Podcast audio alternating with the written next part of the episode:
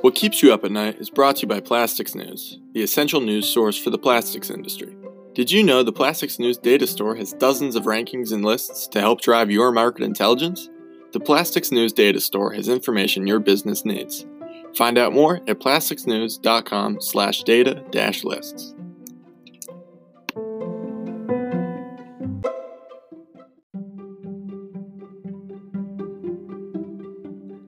I'm Brennan Lafferty, publisher of Plastics News. This is What Keeps You Up at Night.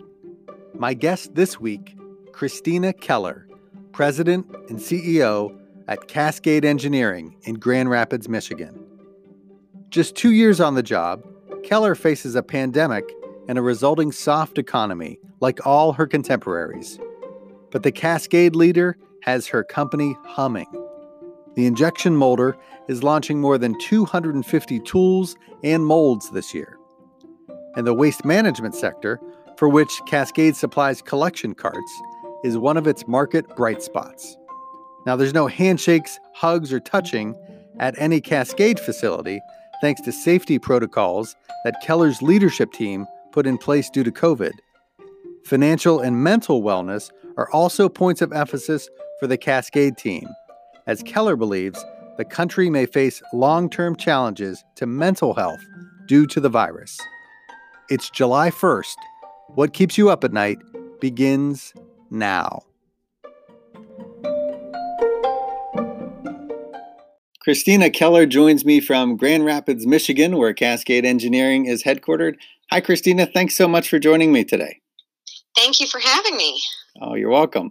So, what used to be a, a, common everyday question, how's it going, has taken on such different meaning these days. Uh, how is everyone on the Cascade team? Is everyone healthy? Are you and your family doing well?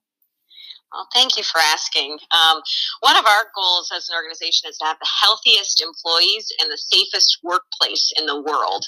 Um, so we're not quite there yet, but we're something we're working on every every day and every year, and it's something that that we measure. And when we think of health, we really think of three things: physical health, mental health and financial health. And we have world class health care and access to mental health services. And we help focus on the long term financial planning for our employees. And, and one of our goals is to empower our employees to make good decisions about their health by providing them information to make best medical decisions for themselves and their family. And this is extended with the access of information relative to coronavirus and some of the uh, work that we've been do- doing in that area. Um, we've also been working for many years to create a culture of safety, and we've introduced DuPont's STOP training and uh, STOP observations, and we're um, and sending people towards those. And our year-over-year safety trend um, continues to be world class as we are 10 months now with incident rate under one hmm. on our journey towards uh, zero injuries. And from a mental health perspective, we've used the Be Nice program uh, to focus on mental health issues and raise awarenesses, which I, I really believe one of the bigger issues from this pandemic uh, resulting it really is likely to be mental health related uh, with people dealing with trauma dealing with different uh, ways of doing business and doing daily life, I believe we have a, a latent um, mental health crisis uh, mm-hmm. looming in front of us. And, and so, well, uh, less than 1% uh, at this point have had coronavirus, I think a higher percentage nationwide have been struggling with different things. So we've really worked on communication, increasing communication, and also encouraging people to access our EAP program. And finally, on the financial side, um, really helping people work on saving and spending and uh, financial training for our employees to help them uh, be able to weather storms in their personal lives. Uh, and I, I, believe there are some regulations and changes relative to people accessing their 401k early. And so we're helping people understand uh, opportunities related to those. So, in general, health is something that we really value as an organization. And I would say, based on those three factors, we have a relatively healthy workforce, um, and we're continuing to do the actions that to try to drive continued improvement of, um, of health in all three areas. Wow, that really sounds all encompassing. The mental health aspect, it's called Be Nice. Does that stand for anything or does it just sound it like. does. Yeah. Yeah, so um, the Be Nice program is a is an interesting program that uh, you can actually look at online. It was originally for access for students, and so we hmm. brought it into the into the workforce. And the nice is what the acronym is. It's notice. So you notice things that uh, about people. So it's, it's about being aware relative to things that are changing with people and your coworkers. Um, also notice the things that they're doing that are right. Um, so trying to be positive mm. on uh, making a positive comments to people that are specific. And then invite. Um, so it's inviting people uh, to to engage um, about uh, things. So invite yourself to join the conversation, challenge uh, the stigma. So people have a stigma around mental health that if you don't have strong mental health then you're not strong yourself or eh, you know there's other things about that. So challenging the stigma. And then the last one is empower. And so it's empowering people to take action. And so that's really the components of the be nice is really to to notice invite uh, challenge and empower. Oh that sounds great. Yeah i was noticing on twitter this is probably going back two or three months ago, people were complaining about being home with their families, but others were saying, boy, I would love to be with people. I'm isolated and by myself. Yeah. So yeah, yeah, there's it's a real challenge for uh, for some people that uh, others may not necessarily think of. Yeah, absolutely. So when people talk about health and safety with the coronavirus, they they certainly think of their their physical health what safety protocols are in place in the office and then separately on the shop floor of Cascade facilities? Great. So, yeah, over the last three months, we've been really working on our, our coronavirus pandemic response and working through the ever changing conditions. And so we have our executive vice president, Kenyatta Brame, who's been the head of our coronavirus task force. Hmm. Uh, he's been working diligently with the team uh, to follow the guidance from the CDC and the government and implement re- recommendations and requirements to constantly improve protections for our employees. So we've uh, published a FOC pandemic response and safe work practices guide. And that was created and posted in all of our internal systems, MQ1, ACE. We made a couple of videos uh, to take the key components out and learn uh, or to teach people on the, the trainings related to uh, the things that we're going to be doing differently moving forward. Because for everything that we know, this is not a short term thing. This is going to be a bit of a new normal for us until a vaccine is available and out into into the world. So we've been uh, working on what our sustained long term plans will be. And so some of the just, uh, I can list some of the, the best practices or things that we've been implementing. One of them is single entrance for all facilities with a temperature check. So we have a temperature check and a few quick questions that are being asked in each of our facilities as people enter. We also have face masks or coverings that at this point are mandatory for all areas, and that's required even when social distancing can be exercised. Um, we have provided employees with face masks. Uh, they're now available also in our vending machines on campus and in other areas. And we found that many employees do choose to provide or make their own. And the one exception is when the employee is in their own office or cubicle and no one else is in the area. But it doesn't necessarily apply to workstations because uh, they can also be shared or people will come over and they'll interact on a regular basis. So we want to have those um, available. And social distancing is is mandatory. So we're going to stay six feet apart wherever possible. And if they have to be less than six feet apart, working to avoid face to face contact, putting in barriers, etc. Uh, we have said no handshakes, hugs, or touching um, others. And so, um, and then meeting rooms and areas have been limited to a max of 10 people. We redesigned all of our conference spaces and the desks and the setups based on the six foot spacing and have modified our, our signage and other things to, to you know state where where six feet is from from different areas. We've staggered our, our entry and exiting of the facilities. Our break rooms have been reconfigured. Um, our pre-shift meetings are only held if spacing allows. Um, we have different buildings in different areas. And so sometimes the pre shift meeting might be held on the production floor with appropriate spacing, mm-hmm. um, et cetera. And employees have been asked to not come to work if they are ill or exhibiting non-typical symptoms or a fever of over 100 uh, or unexplained difficulty breathing uh, or not come to work if they've been exposed to someone with covid um, and th- that's really i mean between the, the face masks and the, the keeping people out who are who are sick we're, we're that those are probably two of the main areas and then of course the uh, from the disinfectant side we have more disinfectant supplies that are available at many of the workstations and on the floor and the office areas. Employees are encouraged to disinfect their workstations, tools, forklifts, etc. before and after each shift. They're also available in the break room and we encourage everybody to wipe down surfaces as they're using those and then we have increased our outside cleaning um, on, on, a regular basis that we have regular cleaning in the office and in the plant floor. And then we also the last two are just the fans uh, cannot blow onto people. Mm. in the work cells we're trying to point them away from blowing onto somebody um, and speeding uh, adjusting the speed depending on configuration etc and then the drinking fountains and hand dryers are not to be used. So we've set up alternatives to that. So you know we're, we're working on uh, also maintaining the confidentiality of employees who have tested positive based on the CDC mm-hmm. guidance, and that's all outlined in our pandemic response guide. Um, so employees who have come into contact with a potentially infected employee would be notified and told to self monitor for symptoms, mm-hmm. um, but the name of the employee would not be provided per the legal requirements of the medical confidentiality. So um, we've been following all the all the guidance and and trying to do the best we can to keep our employees safe because they are our number one component. And, and we've also looked at the visitor policy across the family of companies and strictly limited visitors onto our campus, including contractors, guest suppliers, and any visitor that employees feel are necessary must be pre-approved by the vice president level. So that's something that we're we're adding. So that's our, our number one focus is on the safety of our employees. We, I think we've done a pretty comprehensive approach and, and we are adapting as we as we learn more.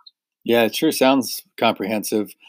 One question I had about that was I think in the 14 or 15 weeks that I've been doing the podcast, I think only one company had okayed travel, and it was for like the company president to go visit one of their out of state facilities. So I'm just wondering, where do you guys stand on travel for your sales staff or your executives? Are you visiting other facilities or customers, or are you still still doing you know most of that by Zoom? Most of the sales uh, side is still by Zoom.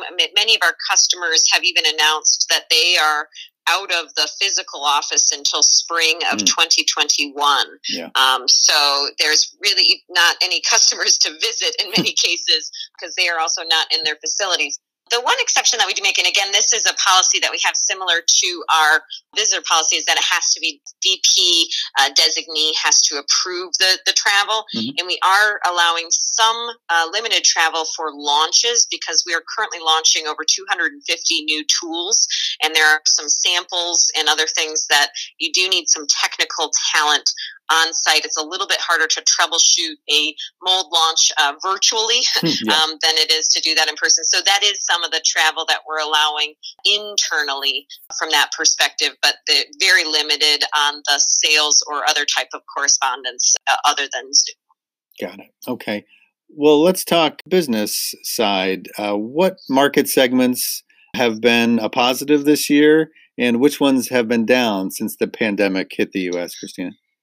Absolutely. And we have a diverse uh, group of products and so this has been one of the more interesting areas for us is keeping track of who's essential who's non-essential mm. of those that are essential who's up who's down so I, I uh, the one that has been up and consistent through uh, the whole uh, piece is waste collection mm. uh, so we supply waste management and many of their residential areas are even upgrading to 96 gallon containers so getting larger containers at the curb. Uh, so we've been full steam ahead with the cart division. And uh, two of the interesting areas that we are growing within our, our cart base is our eco cart. Uh, so actually, uh, Jim Fish from Waste Management featured our eco cart just before the pandemic hit, but it actually uh, has post consumer recycled content, which mm-hmm. has become a difficult conundrum for the right recycling industry since China stopped accepting a lot of the post-consumer recycled waste. It was a green fence and then the green wall.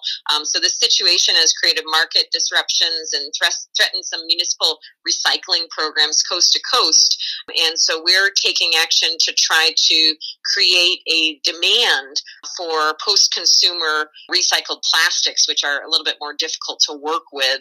And we've designed a closed loop system that utilizes that re- residential curbside plastic right out of the recycling program and into our carts.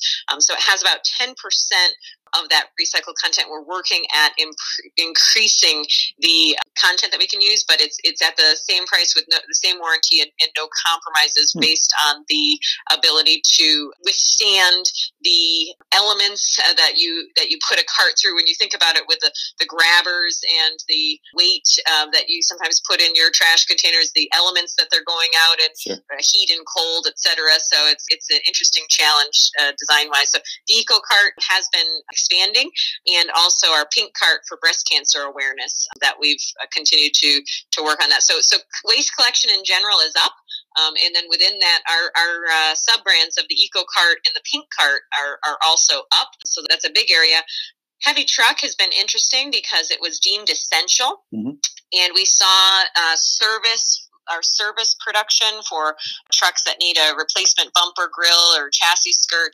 Uh, those levels were up but the actual heavy truck production has been a bit slow uh, relative to, especially this is more of a macro industry. Uh, the the replacement rate for the heavy truck market is about 250,000 trucks a year, mm-hmm. and about two years ago in 2018, it went upwards of 320,000 uh, trucks, and so it was uh, people were replacing a lot in that year, mm. and so now you have us trending down this whole calendar year, even before COVID, because the replacement we, we, can we could actually sustain two years at a lower replacement rate because many of them were replaced in the 2018 timeframe. So it, it's inconsistent because you have you know some people are, are are, are doing fine as we as we mentioned before the call. You know the, hmm. the food industry, other areas. Yeah you know some people may be flush with cash and and you know interest rates are still relatively low so they might buy a brand new tractor trailer to haul their volume. In other areas, you have bankruptcies coming through retail and other areas, and so they may have reduced the amount that they are transporting uh, via heavy trucks. So heavy trucks been essential but spotty. And then we have the ones that have been down is the furniture and automotive. Yeah. So it appears that April and May were the worst of it. Um, but as they've come back, we're still below pre COVID rates, and there's always a, a, risk of a second wave. Um, so those two are, are coming up now, and uh, automotive is probably outpacing furniture from that perspective. Okay. What's interesting about the Eco Cart, yeah, you uh, as well as other companies are really trying to increase the recycled content they use in their products. And I'm sure I'm not telling you something you don't know, but uh, yeah, the supply of recycled content, uh, our ability to collect enough and recycle enough in the U.S. kind of hampers uh, some of those efforts. But uh, yeah, if we can get collection rates up, uh, I'm sure that would help you as well as other companies. Well, and I think it's the collection rates of really good material. I yeah. think you have some people who recycle everything and they might even put in questionable um, products or, or mm. other things. And then you have some people who are not even diverting to the to the recycling stream the, the core areas and i think plastics has a unique difficulty because unlike glass and metals and some of the things since we invested in single stream recycling mm-hmm. as a nation you know there's a lot of sorting that happens at the um, collection site and the, the level of sorting needed to determine if this is a HDPE or an LDPE or a, you know yeah. what type of plastic it is is much more cumbersome than possibly the value that you're getting at the other end, especially with oil and gas prices going down. And so it's, I think plastics has a unique challenge with in the single stream recycling environment. Yeah, no doubt. Yeah, it's it's easy to put uh, you know magnets on a on a sorting line or some optical sorters. Exactly. Right, but with plastic, yeah, as you say, it's uh, it is a challenge and requires a lot of manual uh, work, and you know that's expensive. Well, let's talk a little bit about 2021. Has the pandemic changed your view of 2021? I'm sure you had plenty of plans in place for next year and the year after that. Have future business opportunities changed in your head in the last three months?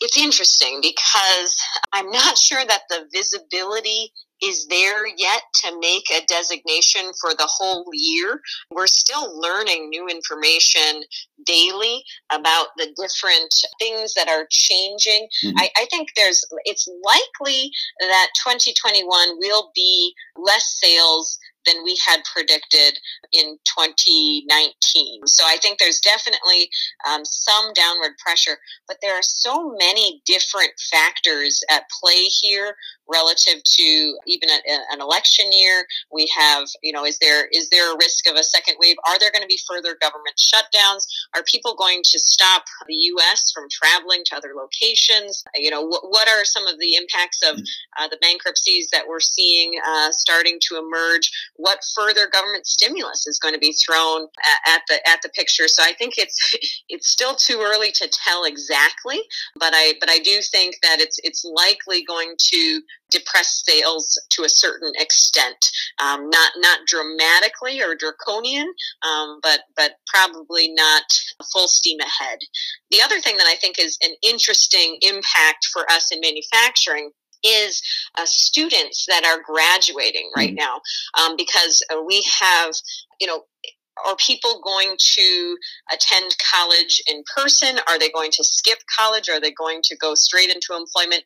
Manufacturing has always ranked dead last in terms of what high schoolers want to go into. Mm-hmm. And so, is this something that might change based on the COVID pandemic? Are people going to maybe go straight into careers and skip some of the expensive college if it's uh, going to be online only. I'm not sure. There's some there's some potential impact on on those students that are typically heading off off to college on whether they're going to uh, tolerate the virtual learning if that becomes the case or if they might be interested in in starting a, a career at a, at a manufacturer. So that's that's that's one thing that that could change. But i think in, in general we, this is going to be with us for quite a while. Mm-hmm. uh, this is a new normal and i don't think that we are going to be able to go back to life as it as it was pre-covid uh, until at least we get a vaccine. Yeah, get the vaccine and then get it distributed globally. Yep. Yeah. Yep. Well, let's let's take the conversation in a slightly different direction. I would say Cascade is a very progressive company. For example, you've hired people who previously served time in prison. And it makes me wonder has Cascade taken a public stance on the protests that have been happening around the country and really around the world calling for equity and justice in the black community? And, and if you have, how do you believe it advances your company and our society in general? So at Cascade Engineering Family Companies, we believe deeply in the values of diversity, inclusion, and equity. And as, a anti-racism company, we, we identify and discuss issues of race that impact both our company and the communities we work and live. So we did put out a policy uh, statement and encouraged people to reflect on how they could practice anti racism and inclusive behaviors. We believe that everybody should be treated with dignity and respect, and we've had an anti racism policy for over 10 years hmm. that's also established in our learning community and in, in the front area of our of our lobby and so it's it's it's definitely part of our, our DNA I, I would say what's happening now is what I would call almost a racial awakening hmm. uh, that people are waking up to some of the injustices and things that have been going on for a long uh, period in our history. And I think we, we talk about racism in, in three different levels personal, interpersonal, and systemic. And there are many people who are not personally racist. They may not even be interpersonally racist, but that there are systemic things that have been established in our country that do take concerted effort to unwind in order to create a level playing field for all employees and all, all people to be safe. Safety is one of our number ones and, and treated with, with dignity and respect in all, in all situations. That sounds great. Well, Christina, the uh, name of the column, the name of the podcast is What Keeps You Up at Night. So I, I looked up. This is uh, you're coming up in September on your second anniversary as company president at Cascade. So uh, with two years under your belt and many more years uh, at the company prior to that, is there anything keeping you up at night these days? Well, I think for me, the, the biggest one is what does the future hold? It probably keeps quite a few people up right now, but it's just so hard to predict uh, where sales will be in, in four months or, or, or a year. And I'm constantly scanning the horizon to get a hint of which direction we might turn. Is it going to be a rapid reemergence? Is it going to be a second wave of shutdown? Um, you know, as I mentioned, the election year.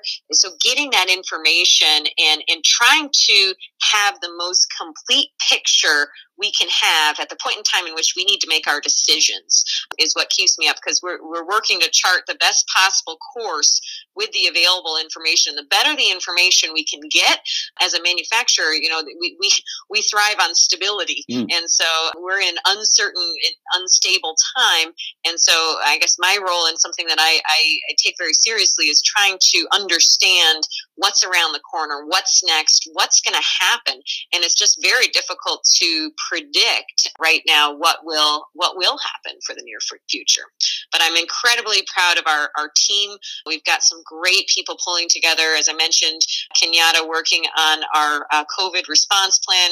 We've got a fantastic operations leader with um, uh, Steve Bouchon, who's charting our, our path towards operational excellence. And we've really been working together as a team. And, and when you're challenged, you see what your true makeup is. And so I think that's been a, an exciting part. I mean, it's it's the it, as you mentioned in my second year in this role, and we've had a, a global pandemic and racial awakening and other things happening, and so it's a I'm, I'm very pleased to have such a, a seasoned leadership team around me uh, to be able to navigate um, this uh, the waters and working at what we can do to try to to calm it the calm the ship as much as we can based on the information that we have. Yeah. Yeah, there's certainly no playbook to follow uh, all that's going on. And sometimes you just got to lean on your team and uh, make the best decisions in the moment, right? Absolutely. Yeah. Absolutely. Well, Christina, thanks so much for sharing your time and insights with uh, me today. And best of luck to you and the team at Cascade. Thank you so much.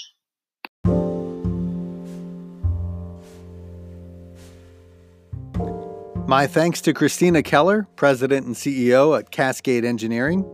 You can follow Christina on Twitter at Christina KE11ER. Keep up with Cascade at cascadeng.com. Web producer Aaron Sloan helps produce this podcast. Hattie Shaheda designed our graphics for the website and social media. Andrew Lafferty and Zeke Lafferty recorded our sponsor messages. Grace Lafferty edited our audio. Thank you for listening. What Keeps You Up at Night is brought to you by Plastics News. For more podcasts like this, visit plasticsnews.com slash audio. I'm Brendan Lafferty, publisher of Plastics News.